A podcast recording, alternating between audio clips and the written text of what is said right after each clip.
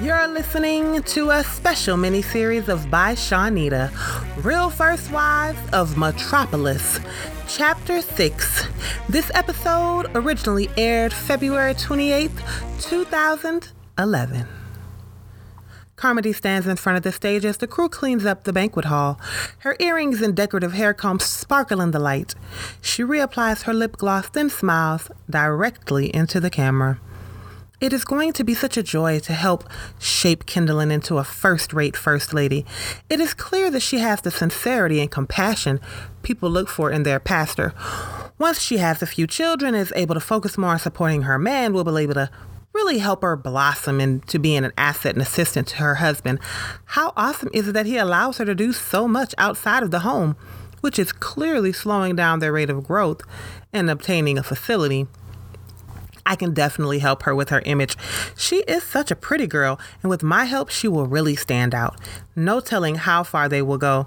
I mean, the meals we share together shows she has great promise. Now, Patronda is well on her way. Her meal was best, next to mine, of course. But she and I do have a lot of work to do in helping these women become the first rate first ladies we know they can become. With some help, they may look as fabulous as I do one day. I could ask her to help with the ministry we're developing at our church. We'll see. Kendallin stands next to a table full of perfumes, accessories, and makeup samples. Her dress denim slacks and crimson pullover sweater look amazing with her red, gold, and brown ankle boots. She joins Elaine next to a display for jewelry and trendy graphic tees with Christian sayings and scriptures. Elaine looks spunky in cream capri pants, knee high deep brown boots, and a checkered brown, tan, and white sweater. They begin to walk towards the table near the front where Carmody and Patronda are seated when they are stopped by a salesperson from a major design company in New York that caters to conservative styled celebrities. Patronda is hovering near Carmody in a light blue blouse and navy pencil skirt. She is shifting her weight from one foot to the other in a pair of four inch silver and navy stilettos. Carmody is breathtaking in a salmon tank under a khaki colored waist cropped blazer with matching wide leg pants. Her salmon and taupe kitten heels finish the ensemble. It is time for us to hear from the lady of the hour and find out why she has brought us all together. Patronda speaks into a wireless microphone she is handed by a short African American woman who disappeared as quick as she appeared. With a wave of her hand, Patronda directs everyone to several rows of seats facing a large blank wall. Everyone makes their way to the seating area. Carmody takes her time walking to the front of the chairs. Patronda sits in the chair second from the end and hands the microphone to Carmody. A large projector lowers from the ceiling and switches on, and a logo appears on the wall. Thanks for coming, everyone. Let's take a few moments and see an amazing presentation about the new thing God is doing through us for our members. I hope everyone here will find a way to contribute and help us make this a great success. Carmody picks up a small remote from the end chair next to Patronda. With a point and click, the lights dim and the presentation begins. Elaine looks at Kendallin, who is biting down on her lip and trembling. The presentation of slides and imagery ends almost as soon as it starts. Carmody stands and points the remote at the projector. The lights come back on. The logo remains on the wall. I will be over at the table taking commitment cards, which are available on the tables throughout the room. This makeover ministry is near and dear to my heart. We have so many women who are beautiful on the inside, which is important.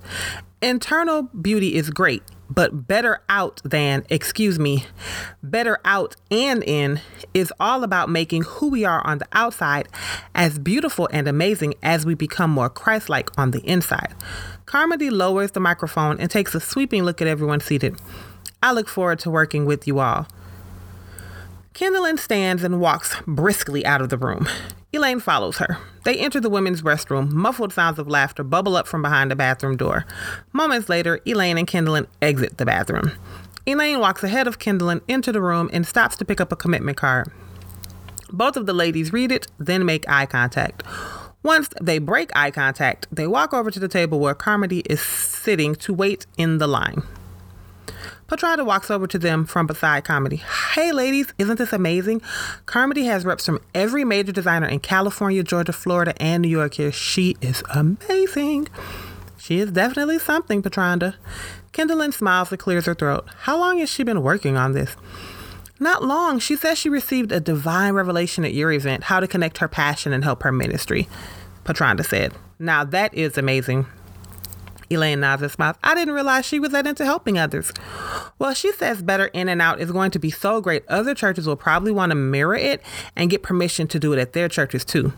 Everything is being packaged and organized to make sure that it can be duplicated. Patronda holds up her hand. Carmody motions for her to come back to the front of the table. I have to see what she needs. Thanks for coming. You're welcome. Elaine said to Patronda's back, Why are we standing in line? I was just thinking the same thing. Let's go to clicks and coffee. This bird view was cute, but my stomach is rumbling loud enough to register on the Richter scale. Kendall smiles at the young lady standing behind them as she steps out of the line. Hope you enjoyed Chapter 6 of Real First Wives of Metropolis, the prequel to Gig Power Making Moves in Metropolis. Up next is Chapter 7.